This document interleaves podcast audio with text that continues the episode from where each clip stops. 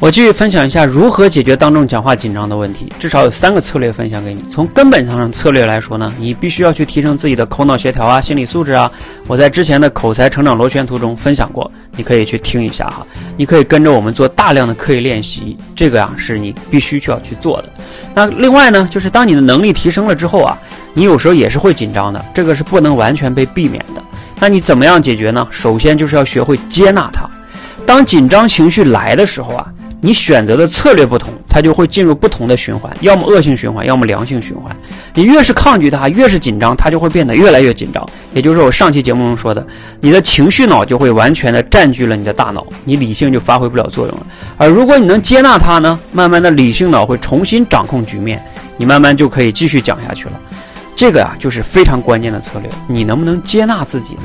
你是这样做到的吗？